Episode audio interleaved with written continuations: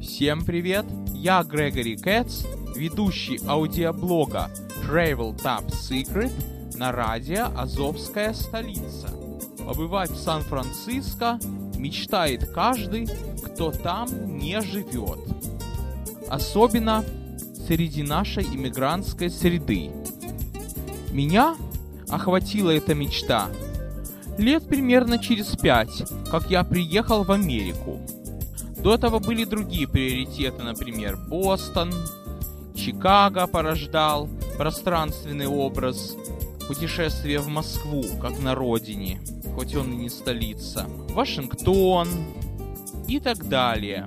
А стоило мне в библиотеке районной взять книжицу про Сан-Франциско, издательства Dorling Kindersley Limited, сокращенно именуемого DK, между прочим, книги этого издательства не только о городах, печатаются и в переводе на русский.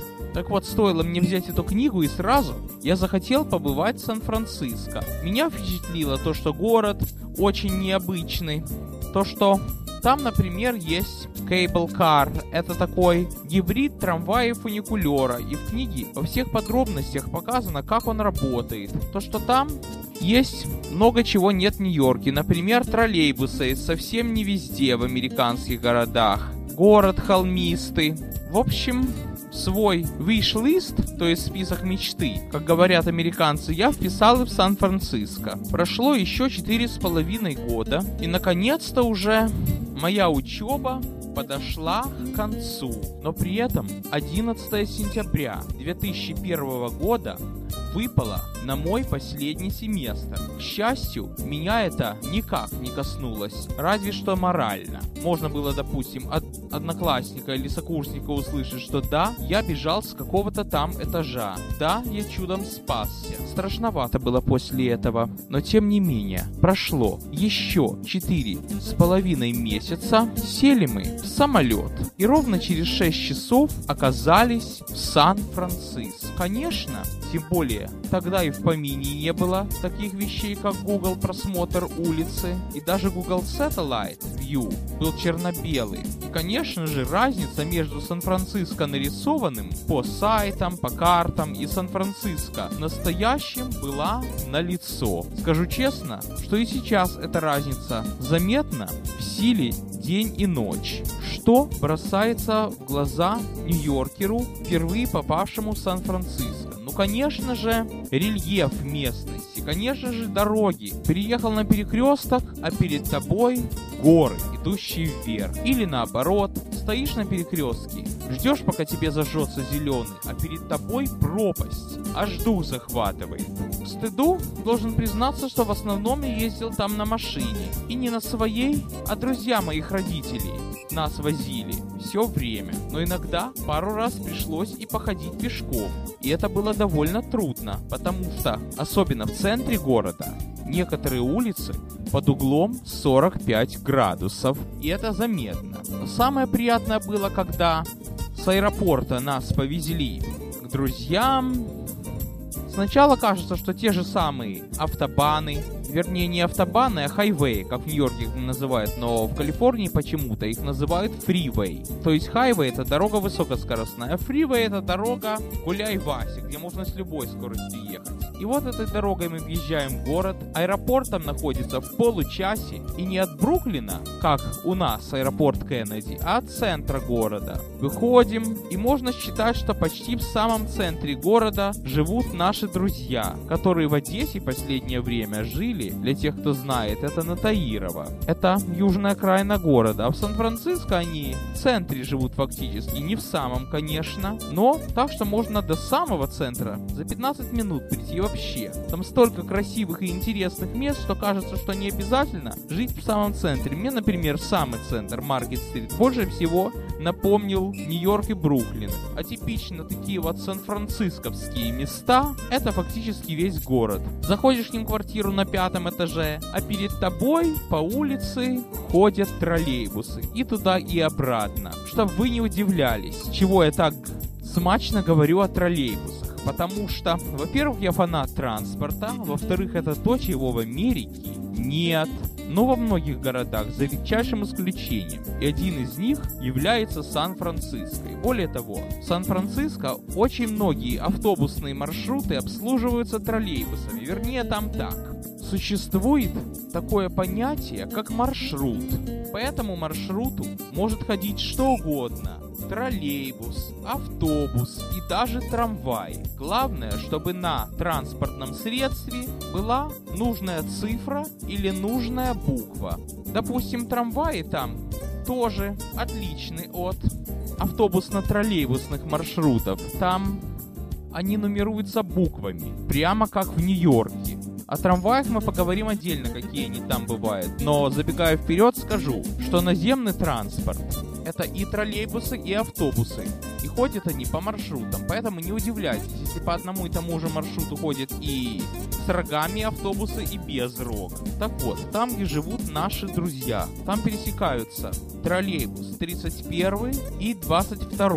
И прямо как будто в Ленинграде смотришь, как они ходят, как на крышах у них эти ящики с электрооборудованием. Почему я Ленинград припоминаю? Потому что в Одессе, к сожалению, я не дожил до того времени, когда уже начали попадать эти юмзы, гармошки. Сан-Франциско, кстати, они напоминают. Они Шкоды 14 почти как в Европе, правда американский вариант, а в Одессе юмзы произошли от этих Шкод. Интересно все это.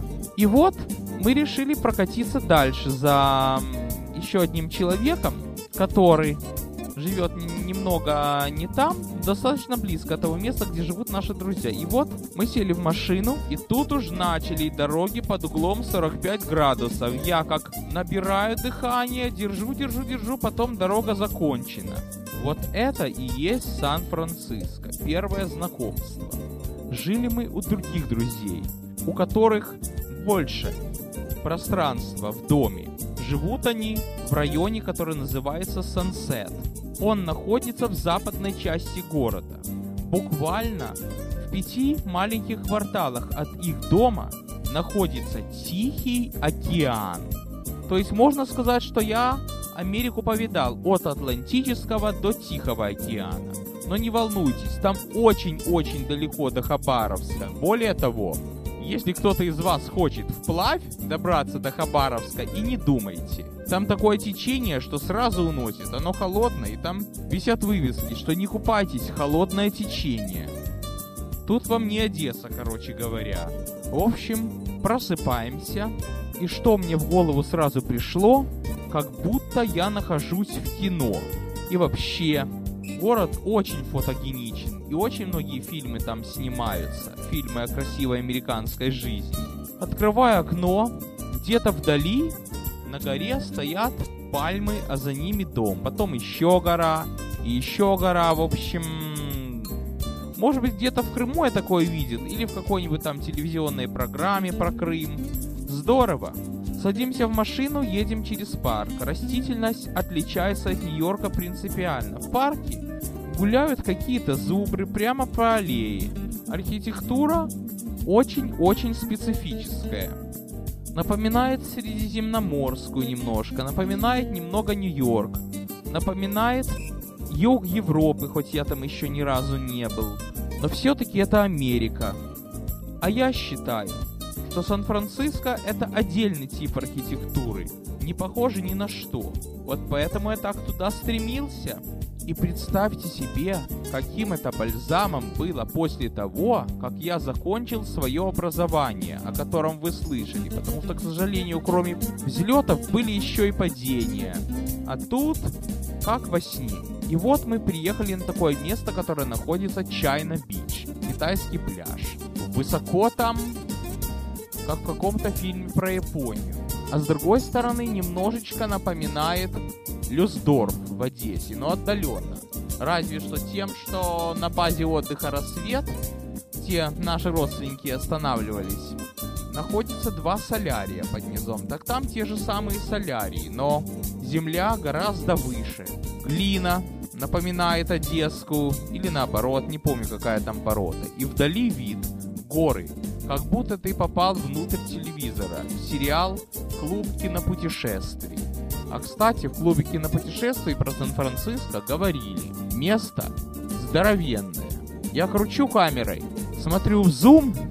Более того, тогда у меня была камера примитивная. Мы с родителями на пару купили камеру, и там надо было смотреть в глазок. И этот глазок прямо представлялся к глазу, не то что сейчас. И такое впечатление, что крутишь зум и что ты летишь, что ты падаешь. Вот вам и Сан-Франциско.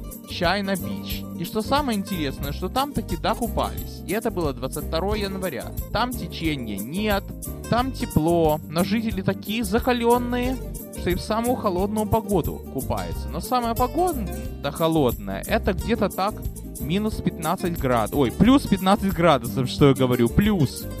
И она может быть в июле, она может быть в январе. А март там купальный сезон. Скажу более того, жители Сан-Франциско такие лихие, такие крутые, что они на роликах едут по этим крутым улицам, и на трамвае, в смысле кейбл-кар, прямо на подножке садятся. Они и на волнах катаются, ничего не боятся. В чем же дело? В том, что там бывают землетрясения. Многим известно, что Сан-Франциско находится в зоне тектонического разлома, и поэтому люди в целях не пропасть землетрясения воспитывают в себе боевой дух. Музей там очень хороший, там великолепный арт-центр, музей почетного легиона, это все художественный, но, к сожалению, тогда я не очень сильно интересовался живописью, я интересовался другими вещами, что вы знаете, я только окончил колледж, только вырвался на свободу, которая, честно говоря, выходила мне боком. И наконец-то увидел город с нормальным транспортом. Ну, в Нью-Йорке тоже нормальный, но Сан-Франциско, он более разнообразный.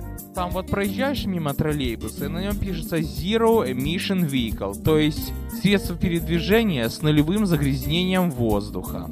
Все мне там нравилось. Когда турист, так туристу нравится все. А догадайтесь, что мне, как одесситу, больше всего нравилось? Что город окружен водой. Запада Тихий океан, но холодное течение. С севера пролив. Там же находится и знаменитый мост Golden Gate Bridge, мост Золотые ворота, который славится тем, что он самый длинный в мире. Справа находится Сан-Франциско Бэй. По-английски, как вы бы сказали, Сан-Францисканская область, называется Bay Area. По-русски район залива. Вот именно из-за него и называется это место район залива. Это область Калифорнии, где находится и Сан-Франциско, и Окленд. Это через еще один мост надо проехать. И Сан-Хосе, и Санта-Клара, и Пало-Альто, и многое другое. Прелестное место. Когда я там был, то мне казалось, что нет его лучше на Земле. И очень долгое время мне хотелось туда переселиться, несмотря на то, что там бывают землетрясения. Именно так рассуждают жители того места, которые туда приехали. Не то, что у нас в Бруклине. Каждый второй мечтает куда подальше удалиться. В том числе и я, в зависимости от настроения. Сан-Франциско люди влюблены в свою местность и считают, что нет ее лучше в мире. На сегодня все. С вами был Грегори Кэтс.